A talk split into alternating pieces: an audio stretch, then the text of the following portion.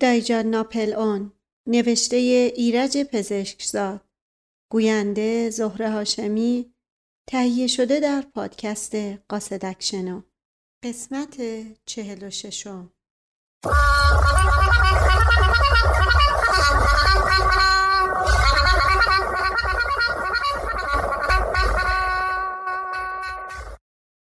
صدای فریاد اختر با صدای غریبی که از دهن پوری خارج می‌شد هم شده بود.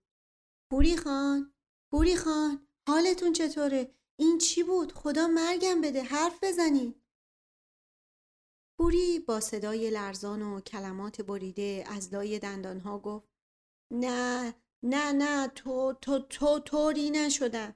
این صدا صدای تو تو تو تفنگ. اختر فریاد زد. من رفتم. و چادر خود را سر کشید و با سرعت به طرف در خانه فرار کرد. صدای برخورد های متعدد به در خانه و فریادهای چند نفر بلند شد. ولی پوری مثل اینکه قدرت برخواستن از جا را نداشت چون همچنان با صدای خفه و کلمات بریده می گفت آ آ آ آمدم من در وضع بدی بودم. پایم محل اتکای درستی نداشت و دستهایم دیگر نمی توانست وزن بدنم را تحمل کند. ولی قبل از اینکه دستهایم از لب آجرها جدا شود یکی دیگر از آجرها از جا کنده شد و من به زمین افتادم. درد شدیدی احساس کردم ولی توانستم از جا بلند شوم. اما قبل از اینکه به فکر فرار بیفتم اندام دراز پوری را دیدم که از اتاق خارج شد. رنگش مثل رنگ میت پدیده بود. دیدن من شاید احساس خشم، ترس و وحشت او را کمی عقب زد. زبانش تا حدی باز شد و فریاد زد. پس کار تو بود؟ این صدا؟ این صدا مال تو بود؟ نه نه پوری به جان آقا جان به مرگ دایی جان اگه من بودم. ولی دست باچگی و نگرانی من کافی بود که نگذارد قسمهایم را باور کند. از یک لحظه تردید او استفاده کردم و نگاهی به آن گوشه که ترقه را به زمین زده بودم انداختم. ظاهرا ترقه به میان یک قرابه شیشهای بسیار بزرگ و دهنگشاد که اتفاقا کنار حیات بود افتاده و آن را خورد کرده بود. نیمی از ته مخروطی آن هنوز برجا بود ولی تکه های شیشه تمام سطح حیات را پوشانده بود. پوری در میان سر و صدایی که از بیرون می آمد به طرف من حمله کرد و شروع به کتک زدن من کرد. لحظه ای غریزی دفاع به وجودم مستولی شد و پایم رفت که لگدی به پایش بزنم. ولی مثل اینکه قولی که به اسدالله میرزا و مشقاسم داده بودم که به پوری لطمه ای نزنم برجا خشکم کرد. طوری فشار به در ورودی حیات زیاد شده بود که زبانی چفت از جا درآمد. دایجان سرهنگ از جلو و چند نفر از قوم ها به دنبال او وارد خانه شدند. صدای نره دایجان سرهنگ همه صداها را پوشان. چی شده پوری؟ این صدای چی بود؟ این ولد از زنا نارنجک انداخت توی خونه ما. من همچنان برای تبرعی خود دست و پا می کردم. به مرگ آقا جان به جان شما دایی جان اگه من بودم. جان گریبان مرا از دست پوری خلاص کرد و خودش شروع به فشردن گردنم کرد. بدبخت ناکس زاده اقرار کن. به مرگ شما به جان آقا جان منم صدا رو شنیدم اومدم رو پشت بوم تماشا پام لیز خورد افتادم. با ناامیدی به طرف در خانه نگاه می کردم. امیدوار بودم مشقاسم یا اسدالله میرزا از راه برسند و نجاتم بدهند. ولی هیچ خبری نمی‌شد. دایجان سرهنگ همانطور که گردن مرا میفشرد باز نره زد. الان پاهاتو میبندم توی فلک. اینقدر چوب می‌زنم که ناخونات بریزه. بعد میندازمت زندون. پوری یه ترکه به من بده. پوری با عجله یک ترکه از درخت کند و به دست او داد. من همچنان برای نجات خود میکوشیدم. قبل از اینکه اولین ترکه به سر من بخورد صدایی از جانب در بلند شد. دست نگه داریم. همه بی حرکت بر جا ماندند ولی من از ترس خشکم زد. دایجان ناپل اون در آستانه در ظاهر شده بود. لای چینهای دامن عبایش برق هفتیر لخت را که به دست داشت می دیدم. خوشبختانه در کنار او چهره آرام مشقاسم که تفنگ دلول را بر شانه انداخته بود دیده می‌شد. دایجان سرهنگ و پوری آمدند دهن باز کنند ولی فریاد دایجان ناپل اون صدای آنها را برید. مگه عقل از سرتون پریده؟ توی یه همچه موقعیت خطرناکی به جای اینکه مواضع دفاعی رو محکم کنین ریختین سر این بچه؟ امو جان این پسره نا اصل بی همه چیز خونه رو به توپ بست نارنجک انداخت می‌خواست منو بکشه ساکت حماقتم حدی داره اونقدر وقت و تلف کردین که عامل اصلی این سوء قصد به خونش رسیده. مشقاسم در این موقع تفنگ به دوش در کنار حیات جلو و عقب می‌رفت و دیواری را که آن طرف خانه دایجان سرهنگ قرار داشت و پشت آن کوچه باریکی بود بررسی و برانداز می‌کرد. همه سرها به طرف او برگشت. مشقاسم مثل اینکه با خود حرف می‌زد با صدای بلند ادامه داد پنداری. ما صدای یه بالون هم شنفتیم. بور شده ها یا از این کوچه انداختن یا از بالون. همه سرها به طرف او برگشت. مشقاسم مثل اینکه با خود حرف می‌زد با صدای بلند ادامه داد. پنداری ما صدای یه بالون هم شنفتیم. الهی خدا به خاک سیاه بشونه این انگلیسا رو.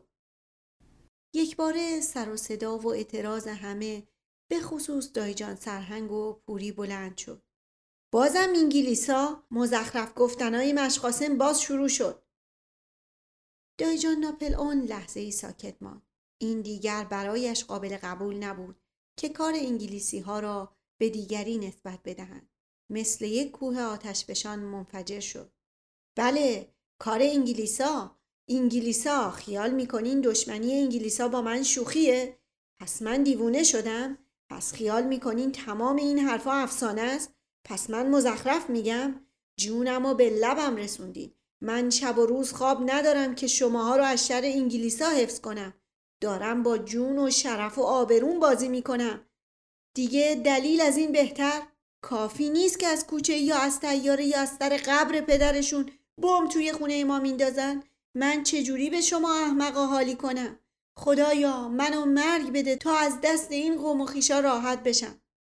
قیافه دایجان وحشتناک شده بود. تمام بدنش شروع به لرزیدن کرده بود.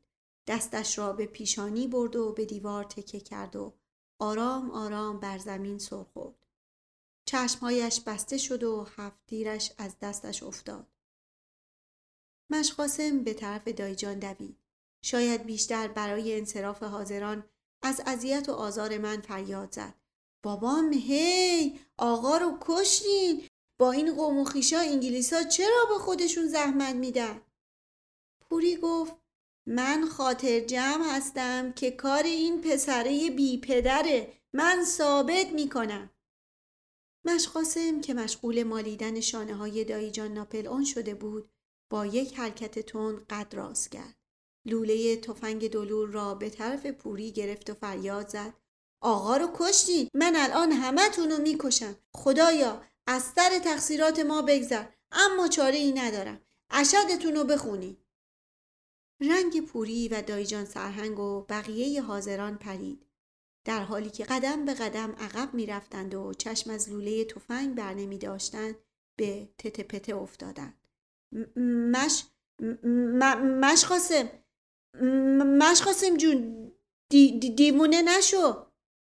من با اینکه می‌دانستم که مشقاسم حتی نمی‌داند که برای تیراندازی باید ماشه را بکشد و با اینکه تقریبا مطمئن بودم تفنگ او خالی است باز کمی نگرانی احساس می کردم. در این موقع ناگهان صدایی از طرف در ورودی بلند شد.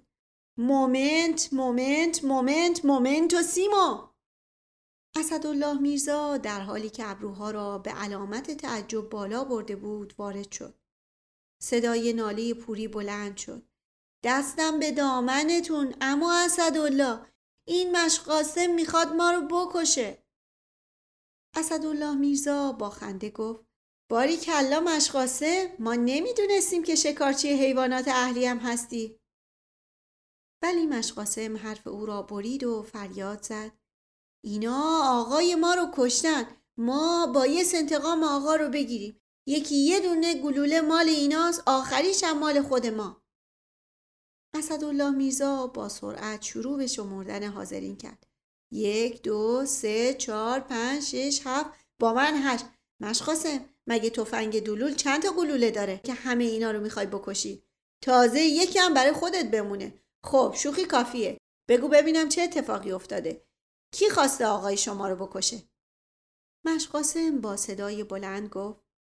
والا دروغ چرا؟ تا قبر؟ آ آ ما بایست اینا رو بکشیم. واسه اینکه آقای ما رو کشتن. حالا ببخش. این پسر خره. نفهمه. غلط کرد. چی چی گفتی؟ آقا رو کشتن؟ کجاست آقا؟ آقا چطور شدن؟ اسدالله میرزا تازه چشمش به اندام بی حرکت دایجان ناپل اون افتاده بود. به طرف او دوید و فریاد زد. تو هم به جای اینکه یه حکیم و دوایی بیاری اینجا داری انتقام می‌گیری؟ چی شده؟ آقا آقا حالتون چطوره؟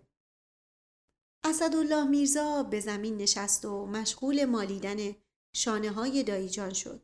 مشقاسم هم تفنگ را به دوش انداخت و به کمک او دوید. اسدالله میرزا با نگرانی گفت چه اتفاقی افتاده؟ مشقاسم اون قالیچه رو بیار جلو آقا رو دراز کنیم. آهای پسر بدو اون حیات یه شیشه آمونیاک بگیر بیا. بدو بابا. هیجان اسدالله میرزا به همه اثر کرد و از این طرف و آن طرف شروع به حرکت و دویدن کردند. اسدالله میرزا همچنان که دست و پای دایجان را میمالید فریاد زد.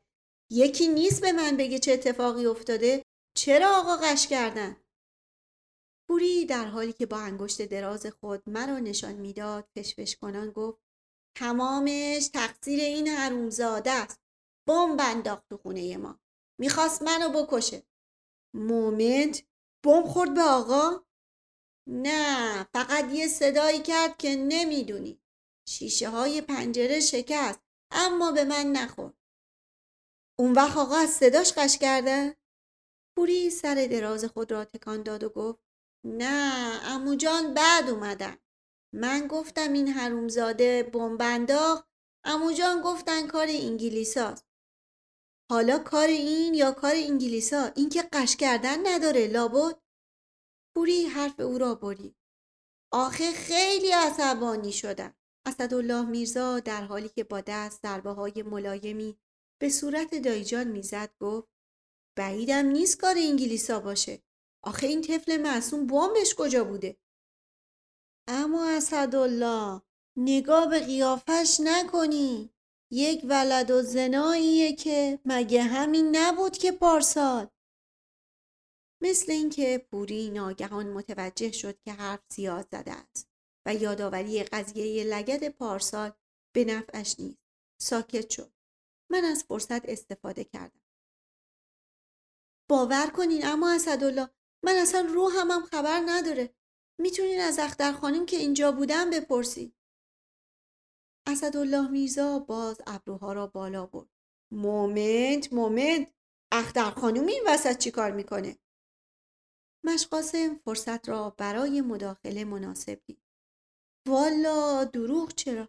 ما هم نفهمیدیم این ضعیفه اینجا چی کار می‌کرد. وقتی بم در رفت دیدیم از در خونه اومد بیرون و دوید رفت خونه خودشون. دایجان سرهنگ به میان صحبت پرید. این اختر خواهر آسپیران اومده بود. که پوری جان یه توصیه‌ای برای یکی از قوم خیشاش بکنه که ازش می‌خوان مالیات بگیرن. مشقاسم سری تکان داد و گفت ما جای شما باشیم این ضعیفه رو نمی‌ذاریم با پوری خان تنها بمونه. این چیزا رو بهانه می‌کنه که جوونای مردم رو از راه به در ببره. من از فرصت استفاده کردم و گفتم تازه اگه از قردیزل بفهمه که اختر اومده پهلوی پوری شکمش رو پاره می‌کنه پوری رو هم صد تیکه می‌کنه. استراب دایجان سرهنگ و پوری آشکار شد. دایجان دستی به شانه من زد و گفت بابا جان این حرف رو تکرار نکن. یه وقت به گوش اون مرده که عرازل و باش می‌رسه اون وقت خیال می‌کنه که شیشه آمونیاک را آوردن. اسدالله میرزا در آن را باز کرد و جلوی دماغ دایجان ناپل اون گرفت. در این موقع لیلی از راه رسید. وقتی پدرش را در آن حال دید یک بار زیر گریه زد. بابا بابا جان بابا جان. هیچ نمانده بود که از دیدن های پر اشک و فریادهای او اشک من هم سرازیر شود. خوشبختانه دایجان لای ها را باز کرد. صدای اسدالله میرزا بلند شد. دیدین؟ گفتم. الحمدلله هیچ چیز مهمی نبود. یه کمی گرمازدگی بوده. آقا آقا حالتون چطوره؟ دایجان ناپل اون دست خود را به طرف پیشانی برد و با صدای ضعیفی گفت من چرا چرا مثل اینکه حالم به هم خورد؟ دایجان لحظه مبهوت دوروبر خود را نگاه کرد تا ماوقع را به یاد بیاورد. سرش به طرفی که تکه های خورد شده قرابه شیشه پخش شده بود برگردان ناگهان چشمهایش گرد شد و فریاد کشید. احمق دست نزن. کی به تو گفت جارو بکنی؟ یکی این جارو را از دست این گوساله بگیره. خدمتکاری که جارو به دست قصد جمعآوری خورد شیشه ها را داشت بر جا خشک شد. من جلو رفتم و جارو را از دست او گرفتم. ضمن خم شدن یک تکه کهنه سیاه شده که از بقایای ترقه بود از زمین قاپیدم و در مشت خود پنهان کردم. دایجان به زحمت نیم خیز شده بود. گفت یه نفر بره دنبال آسپیران قیاس آبادی دوباره آثار نگرانی در قیافه دایجان سرهنگ و پسرش نمایان شد. با عجله گفت خان داداش آسپیرانو چه کار داری؟ شما که مزخرفات اینا رو یعنی در واقع به ما هم ثابت شد که این بچه گناهی نداشته. دایجان باز حرف او را برید و گفت مزخرف نگو تو تمام عمر تو تو قسمت مالی کار کردی از این چیزا سر در نمیاری مشقاسم هم از ضعف دایجان استفاده کرد و دنبال حرف او را گرفت. تازه خود آقا از همه ما بهتر می‌دونه. ما و آقا توی توپ و تفنگ و بارود بزرگ شدیم. اون وقتا یادش بخیر خود انگلیس ها هم اگه چیزی تو لوله توپشون گیر می‌کرد میفرستادم پی آقا. راستی راستی چه دوره ای بود. پنداره دیروز بود.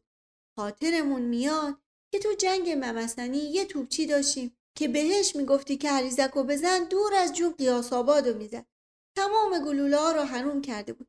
یه دونه گلوله مونده بود. آقا خدا حفظش کنه. مثل شیر اومد پشت تو خودش میزون گرفت. یه دفعه تمام این خیمه و علم و کتل انگلیسی ها دود شد رفت هوا. بعد که ما رفتیم جلو دیدیم گلوله خورده وسط سفره انگلیسا.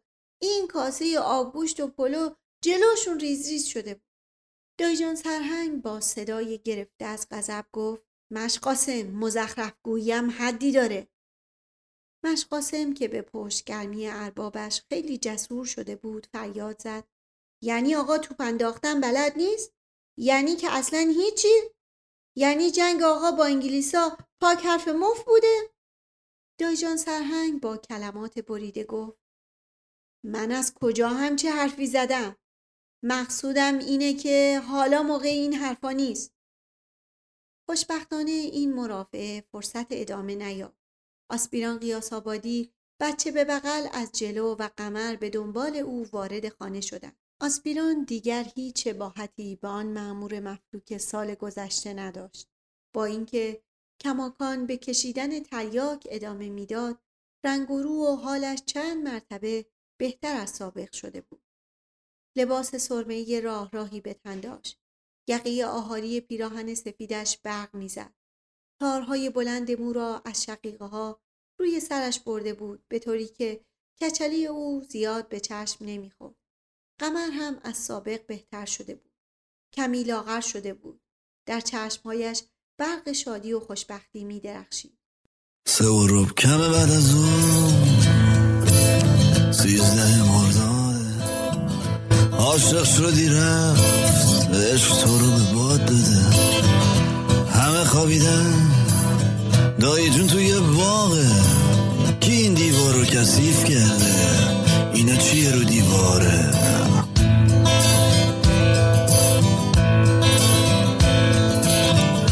فامیل اشرافی همه با هم دیگه